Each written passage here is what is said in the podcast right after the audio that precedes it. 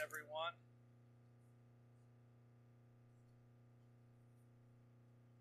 Good morning. We have a, a few more stragglers coming in, so we'll uh, let, let them get in. Um, while people are getting settled, I'll share about my friend Todd Dallanegra, the missionary guy I posted about, urgent prayer request. Um, so for those of you that may not have seen it, um, one of the guys that goes out with me into Old Parole is a uh, former missionary to France, Switzerland, and Africa. And obviously he's a, he's a French speaker. Uh, not that there's anybody, uh, French speakers in the neighborhood that we're aware of, but Um, he's very missional. Um, he helps uh, organize and train up uh, foreign missionaries for I don't remember what agency, um, but he uh, tries to stay very active in doing missional work. So he, he's part of the, the, the roving pastor's prayer group, and uh, he also, like I said, comes out with me and works in the neighborhood there. But he uh, he was having. Uh, Just feeling really fatigued. Thought he had a really bad, like, couldn't get enough air, like, lung problem. They were putting him on stuff for infections. And uh, um, he had a, a, I'll call it routine, you know, blood test. Just like, okay, let's follow up. Let's do a blood test in here. And it was so, his hemoglobin was so low that LabCorp didn't, uh, you know, do its normal thing and send it in. They called the doctor's office. Doctor's office called him and said, hey, you need to go to the hospital right now and get a blood transfusion. Your hemoglobin is three point nine.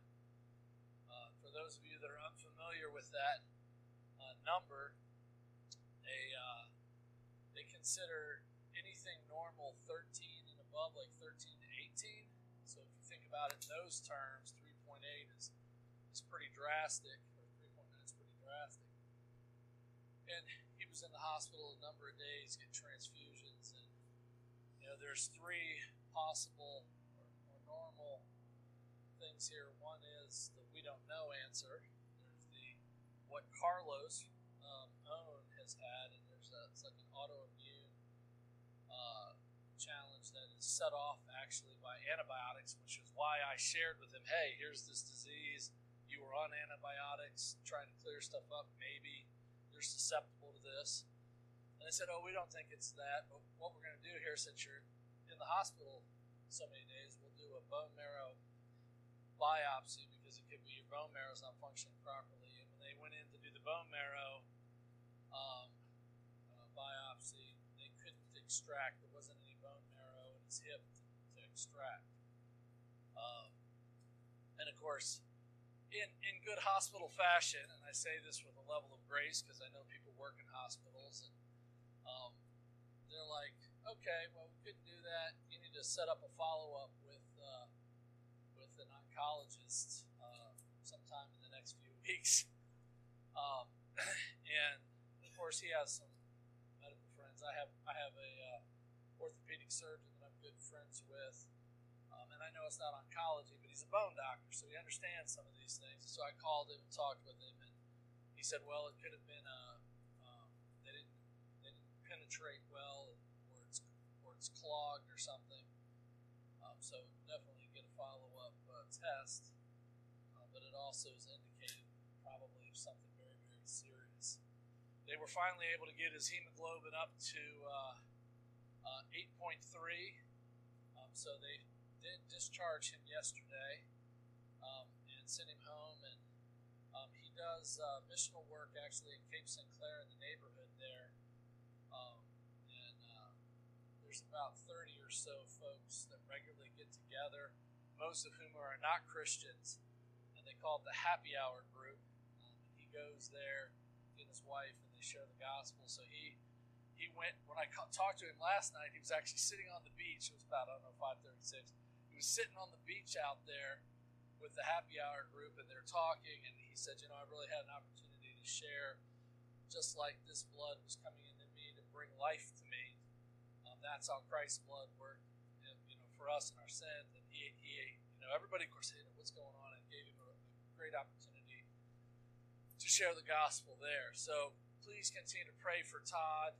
Um, the coming days will be uh, revealing and uh, bring about God's providential plan uh, for him and his wife. Um, and his wife's name is Evie. If you didn't see that in the email, if you want to pray for her. They have uh, a couple of, uh, two, three, I think, four children, two boys, two girls.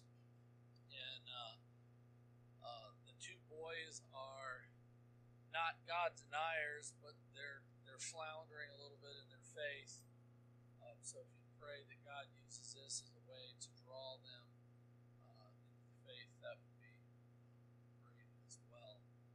Um, all right, having uh, said all of that, um, you know, it's interesting when we consider Psalm seventeen, our passage for today, um, what uh, uh, just a blessing God is uh, to us. And so we're going to open up with uh, a word of prayer here this morning. Uh, let us pray.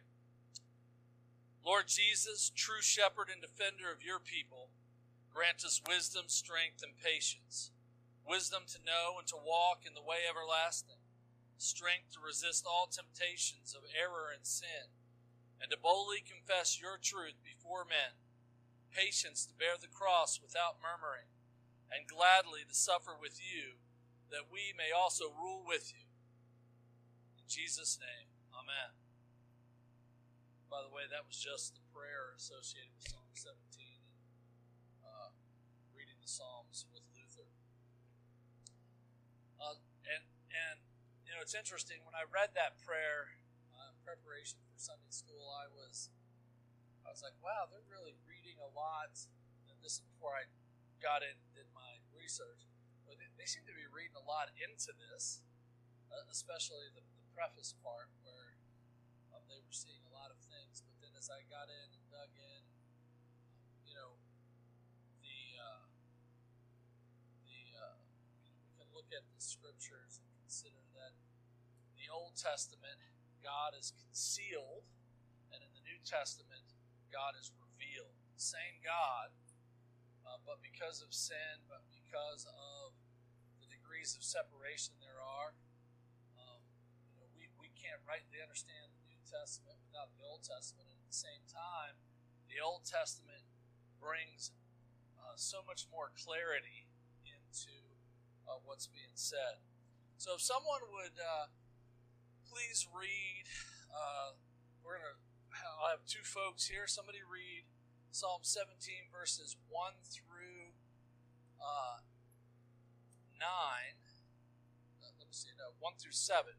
And then someone read uh, verses eight through fifteen. So we'd like to do, okay, so I'm going to let you do one through seven, and, and James in the back, if you'll do eight through fifteen. So please go ahead and read, and remember, just for to be helpful, if you let us know what translation you're reading from, and make sure you speak up real loud.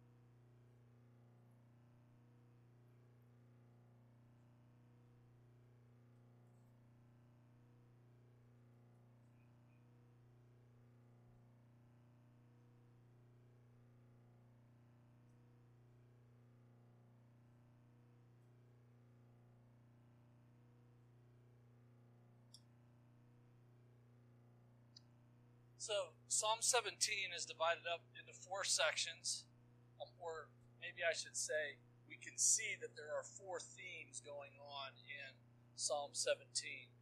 The first one, we see that there is a sufferer in imminent danger, and he professes his sincere conformity to God's will and invokes God's favor and protection. That's verses one through five. Um, I am going to uh, go through these four themes here, and then I'll uh, want to make a point here about the first section in just a second. Uh, then there is a petition that the psalmist writes um, that invokes God's favor because of God's former mercies. And that's uh, verses six and seven. And uh, then there is a description of the wickedness of his enemies, verses eight through twelve. And finally, there is a contrast of his character and spirit versus the wicked uh, in verses thirteen through fifteen. So, you know, we see in the very beginning there in, in the first uh, parts of the verses, we see that it's a prayer of David. Um, and, and in this, uh, we see that that he says, "Hear my just cause, O Yahweh, attend to my cry, give ear to my prayer, which is not from deceitful lips." And and one of the things here that we are reminded, okay, first of all, remember, you've got David, he's a he's a, a man after God's own heart, the scriptures tell us, right? So how many have ever contemplated that and have felt like you fall short of being a man after God's own heart? Uh, the preacher puts both hands up. Okay. Right? So um, we kind of struggle with that a little bit.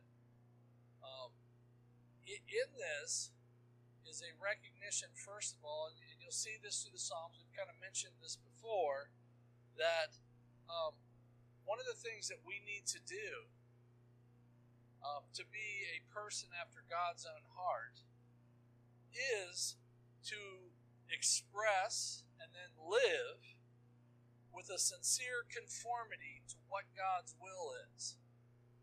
You know, so often we get upset and frustrated about all kinds of things that happen, right? And a major problem is how we are seeing what God Himself is bringing to us, right?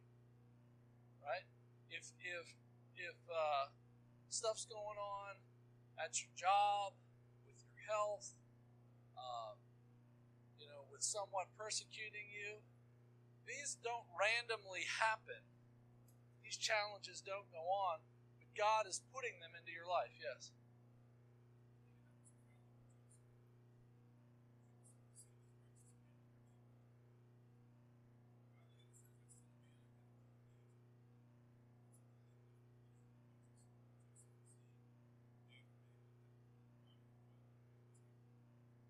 That's, that's an excellent point. But, but, So for us, as we consider Psalm seventeen, part of what we want to recognize is, you know, we know sometimes we have a just cause, or mostly so, and we can call out to God because we know Him in a personal way, and here we have God's personal name, Yahweh, there.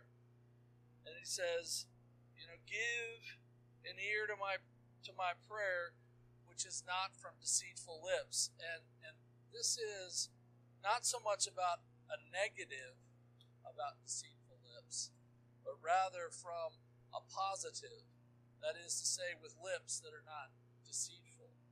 So that basically, I am going to come to you, ask for deliverance, okay? And I'm going to speak confidently about how your will, your providence is going on uh, in my life. And that's hard when we're facing difficult circumstances, isn't it? I mean, it, it, it just it just really is. Um, but, you know, the, the other thing here is when you read this, who here feels confident about declaring that I'm going to say things from my own not not deceitful lips. You feel confident about that? No, I hope not. Right? But but but as we pointed out before, as we as we say as we go through the Psalms, sometimes we need to take these Psalms and we need to look at them and say, all right, I, I don't measure up to that, that standard of righteousness that is being required, right, in order to get God's blessing or in order to get God to intervene. But but the reality is, Jesus does measure up to those standards, right? So his righteousness is imputed to us, it covers us, right? So we can, in fact, sing these prayers. We can sing these psalms or say these prayers. We can say it with confidence, not because of our righteousness, right, but because of the righteousness of Jesus Christ, which covers us. And, you know, this is true about both the Old and New Testaments. Anybody want to know why that is? What was what was credited Abraham unto righteousness? I'm sorry? He believed God. Right? So part of what the psalmist is saying is, I believe God. I believe God forgives sins when I confess it. I believe God uh, when he brings things in my life, hardships, difficulties, relationship challenges. Right? I'm going to believe God. And it's not because I'm good, but it's because of the righteousness that God gives and does and, and is always just to do. So, uh, verse two, let my vindication come from your presence. Let your eyes look on the things that are upright. So, he, when he says this, he's saying this in a very confident hope. Right? And and he says, you know, it's really a focus of before God. Right? So when we look at this, it says, you know, I know that vindication is going to come from your presence. The things, the challenges in my life, that's going to come from God. And it's really inside his throne room, in his own presence, in God's presence. And really, think about this. God sits on the throne, it's like a tribunal, right? Is there anything God doesn't see? Anything going on in your life or my life that God doesn't see? Of course not. Now, I say that like, of course not. Oh, it's old hat stuff. What's the challenge for us in that? Believing it, right? So what so what, what do we see here as part of believing it? Confessing it with your mouth. So so when we are facing these challenges, we need to, with confidence, do what? Say God's word, confess it. Sing God's word, pray God's word. You just kind of see this this thing here. Like, even when we can't see it, even when it's overwhelming, the psalmist is teaching us, through the inspiration of the Holy Spirit, that we are to, to speak God's word and stand firm in it. And so part of that is actually the practice of saying it. Um, how many guys recognize, all right, you've had small kids around you, most of you in the room, right? And have you ever had a been around and a child has repeated the same thing over and over again until you're ready to go crazy? Right? That this happened. Well, part of that is, remember, at one time you were that kid too. You were repeating it. Right? And they're repeating it, and it's sort of like in the back of their head, um, but it's going over and over and over. We need to take God's word in the same way. Read it, study it, meditate on it, speak it, let others speak it to us, right? In this way, so that we can have confidence um, and be reminded of God's faithfulness. And, and you know, one of the important things we have to remember here, and, and this is what we have, we have to really stand firm on, you know, God's judgments are infallible. He's never wrong. He's never wrong. So, uh, again, this is this is the, the, the struggle, right? How do we how do we grasp hold of this tightly? How do we believe it? How do we live it? Yes, sir.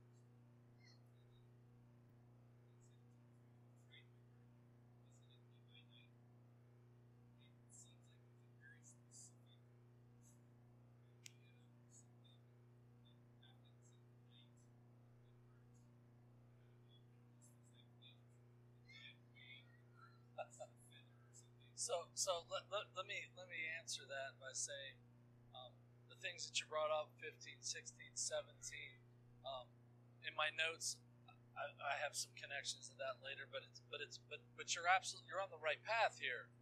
Okay, that, that first of all, remember that God laid out these psalms in a particular order, so there is a building to them um, that is that is helpful to see as well.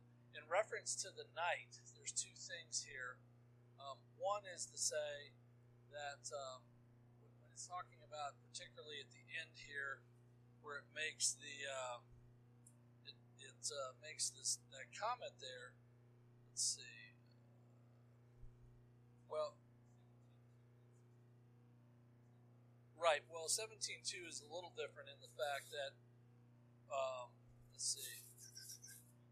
What's that? Yeah. So, uh, oh, at the very end, verse fifteen, it says, I shall be satisfied when I awake uh, in your likeness. I'm going to start with, with that one. Part of it is that some of these psalms were designed for us to read and contemplate in the evening. You know, there's some that are set more towards the morning, right, when I first get up. Others are at night, right? Think about this. If you're, if you're ch- being challenged, and to a certain extent we all are, but if we were to take this and read this at night, and we recognize what God, who God is, what He does, how He delivers us, how He is just, all of this, at the very end, we can go to sleep at night and actually rest because we're trusting God to vindicate us, we're trusting God to, to deliver us, right? And so we can awake in the morning, and what does it say in, in verse fifteen? I shall be satisfied when I awake in your likeness. I'm trusting in you, and I'm going to awake. I'm going to wake up having slept well because I've been trusting God. not allowing, because I don't know about you, but I've had times where I've had trouble sleeping. I was wrestling with stuff, and in large part, it's because I wasn't trusting God. I was just trying, I, I've got, how, how am I going to work this out? What am I going to do? What am I going to do? What am I going to do? And, and of course, there are certain things that do uh, mean we have to take action towards. But pray, ask God, and then rest, and then get up, and in the morning, God is with you in his likeness. Um, in, in terms of the conversation in verse three, um, it says, um, you know, God visits us for an examination. This is what I have in my notes. You know, remember that God comes down and he inspects, right? We see this where he comes down and he inspects the Tower of Babel, right? And, and it isn't that God was ignorant about what they were doing. He was coming down to inspect, bring judgment or blessing. And in some cases, usually his judgment brings what? Blessing, salvation, right? There was, at Babel, there was a temporary deliverance of, if, if I don't separate them, right, they're going to destroy themselves. They're going to come just like it was before the flood. Their evil's going to rise up so big that it's going to destroy them. And I made a promise I wasn't going to destroy the world like that again. So what I'm going to do is I'm going to put a judgment, separate them by by languages, and keep keep their idolatry from growing too large, right? And and so in one way it's a judgment, another way it's pers- uh, he's preserving them against their own destruction. We also see this where God comes down. We talked about this last year when we were talking about um, not committing adultery, how when there are mixed things um, in the Old Testament and the law, that mixed things are considered holy, right? So we'd have a husband and a wife, man and a woman, they engage in sexual activity, that's a mixing. And God comes down and inspects those things that are his. So he comes down in a sexual union, and he looks at it, and if it is lawful, he brings blessing. If it's unlawful, it brings a judgment, right? And it's not always judgment right away, but you know, God is always faithful to, to follow through on that.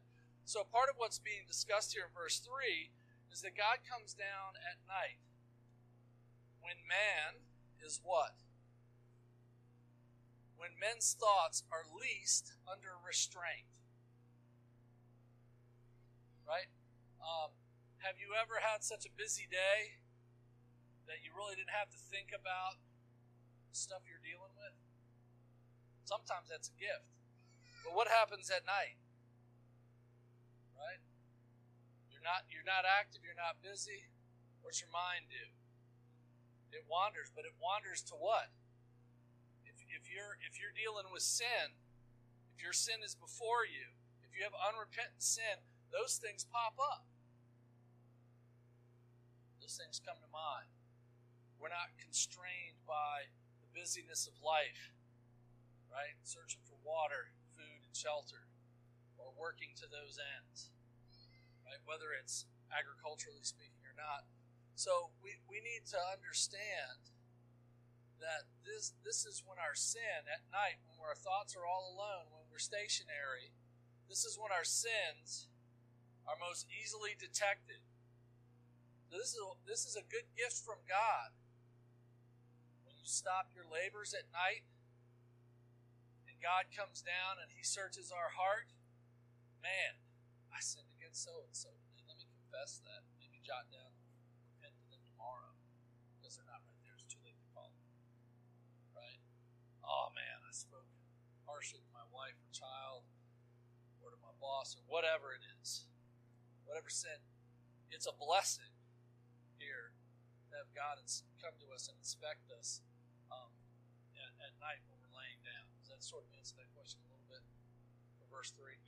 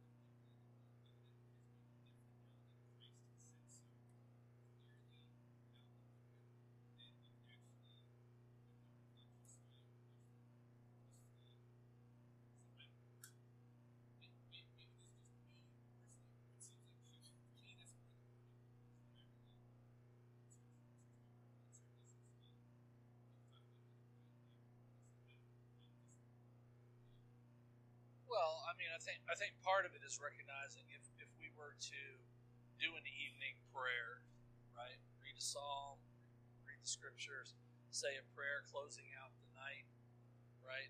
Um, as, as is the methodology in scripture, um, that that's part of it.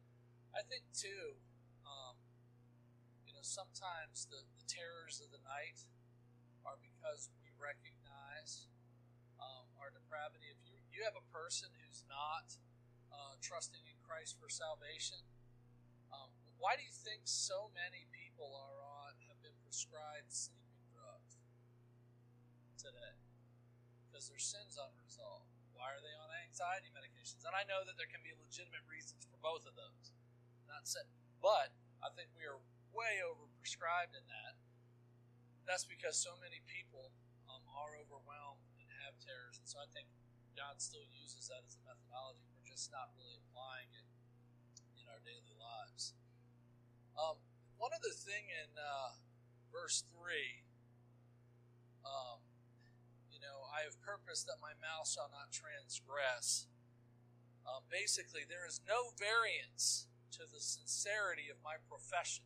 I'm speaking God is faithful, God is true, God is the one who's put this in my life, and I can trust him all the way through it, right? Where it says, I've purposed my mouth that I shall not transgress. He's saying, there is no wavering. It's another declaration.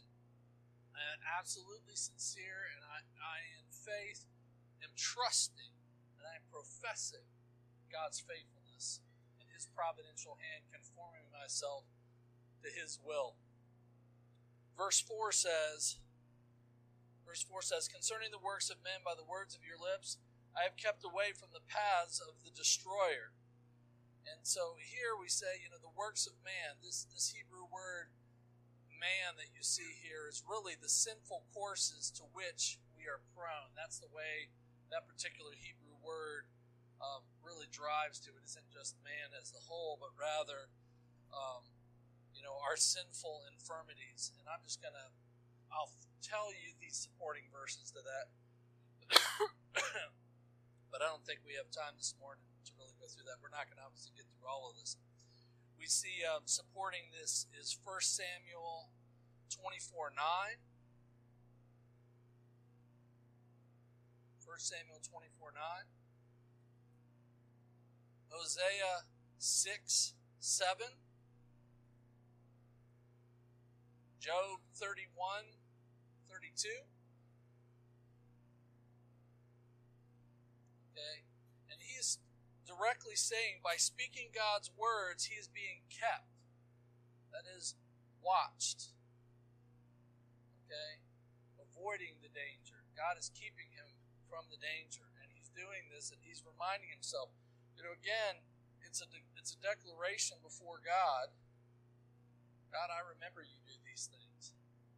I, I, I know that you have done these things in the past. Right? I'm reminding you, but you know what?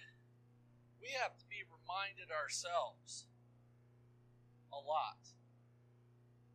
Am I right? I mean, I get caught up in stuff, you get caught up in stuff, and we don't really believe. We don't really hold on. We don't really see God's providential hand. We need to remember. How, how, this is just an interesting exercise. I thought about it as it related to this passage. Um. There's a time in your life, if, if, if you're a first-generation Christian, raise your hand. If you're a first-generation Christian, you weren't raised in the church and you confessed Christ later. Okay? All right. There was a day where you understood your total depravity and God's wonderful graces. Right? And how joyful were you on that day where you experienced God's grace over your total depravity? I'm sorry? Over the moon. Right? Sure.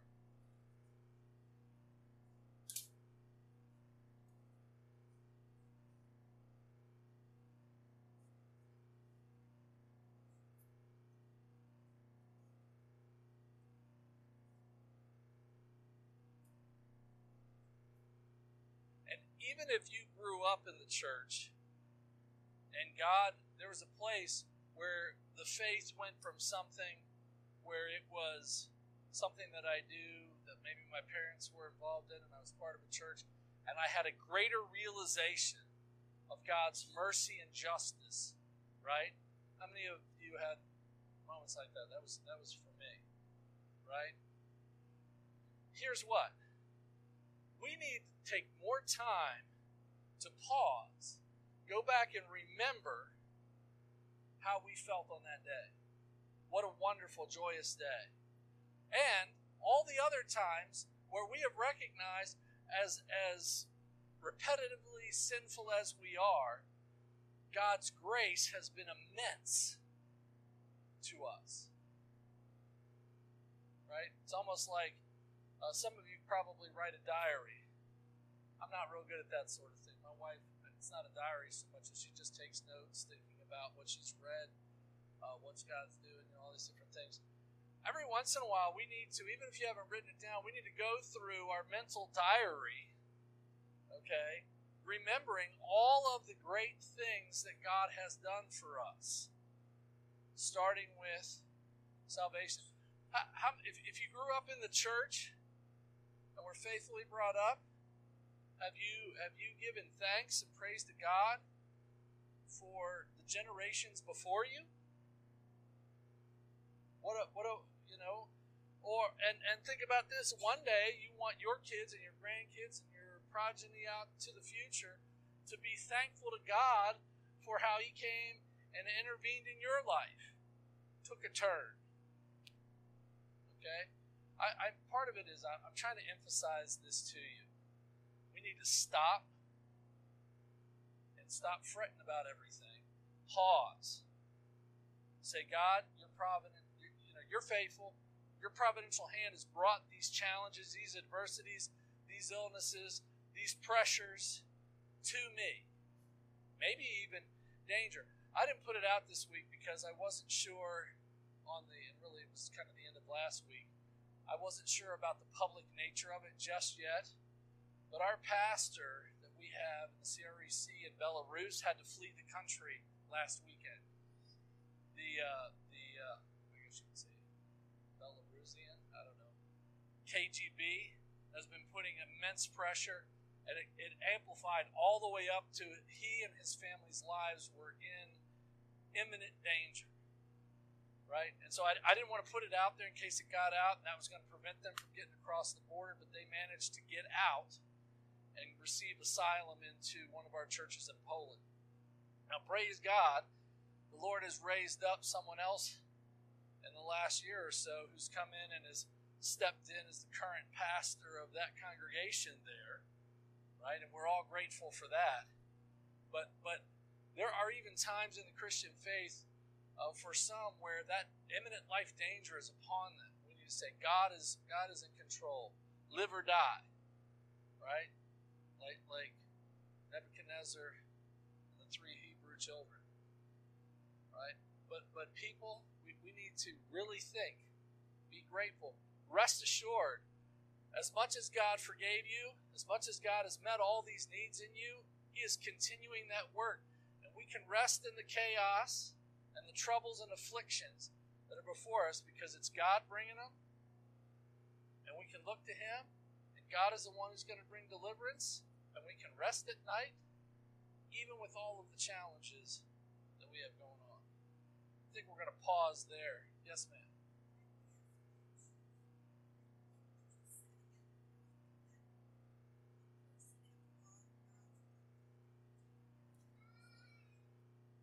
Sure. So, so sometimes we have difficulty. Like, we know that David was a man after God's own heart. We know that when we take stock of ourselves, we don't feel like we're a man after God's own heart. Um. We need to recognize that in these prayers, when we are in Christ Jesus, it's Christ Jesus' uh, righteousness that has been, to use that religious term, imputed or covering us.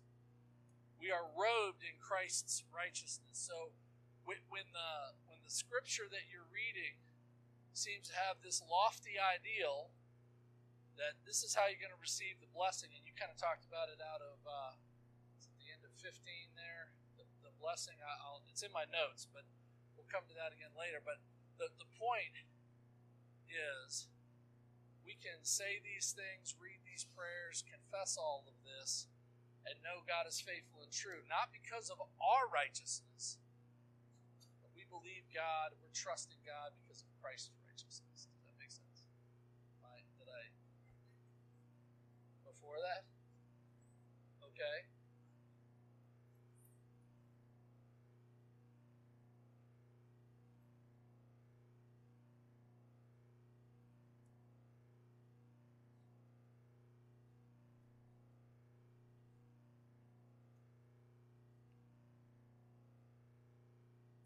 mean like having you profess your sincere conformity to God's will? Is that the phrase? Okay, so it's professing. This would be our sincere conformity to God's will. And I, I can't really take complete, uh, um, I think I, I borrowed that phrasing out of uh, the uh, commentary by R A Alexander.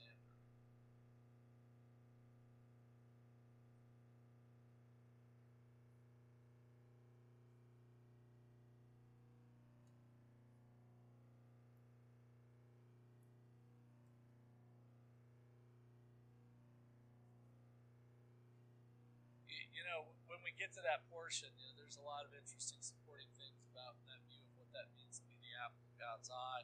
There's also a few other idioms in here that's talking about the fat of the wicked.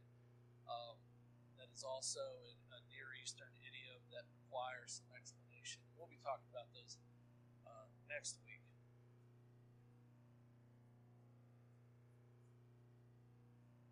Yes, and part of that is that term apple of the eye. That's really how that idiom works, is it's like saying, like, um, you know, I can love you as a sister in Christ, but I love my daughter Naomi in a much more, you know, you're my friend, my, my Naomi's my daughter. That's the apple of my eye.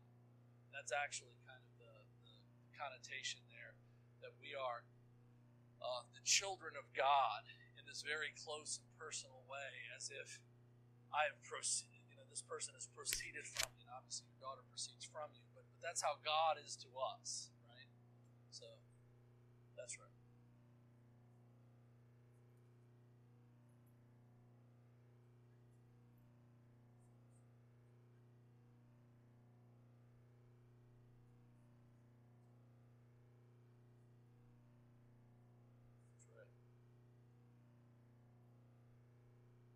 There are still some of those that are among the elect and some that are not.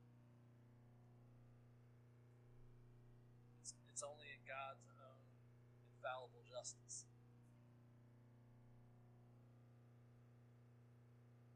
For no other reason than His kindness. Let's pray. Our God and our Father, we give You praise. We thank You for this day. Lord, we ask that You would please continue to strengthen us, purify us, and direct us in Your paths. Lord, help us to trust in You, Lord, and to profess our prayers through word, through song, through prayer. Lord, we ask that You please prepare our hearts for worship and the renewal of Your covenant promises with us. In Jesus' name, amen.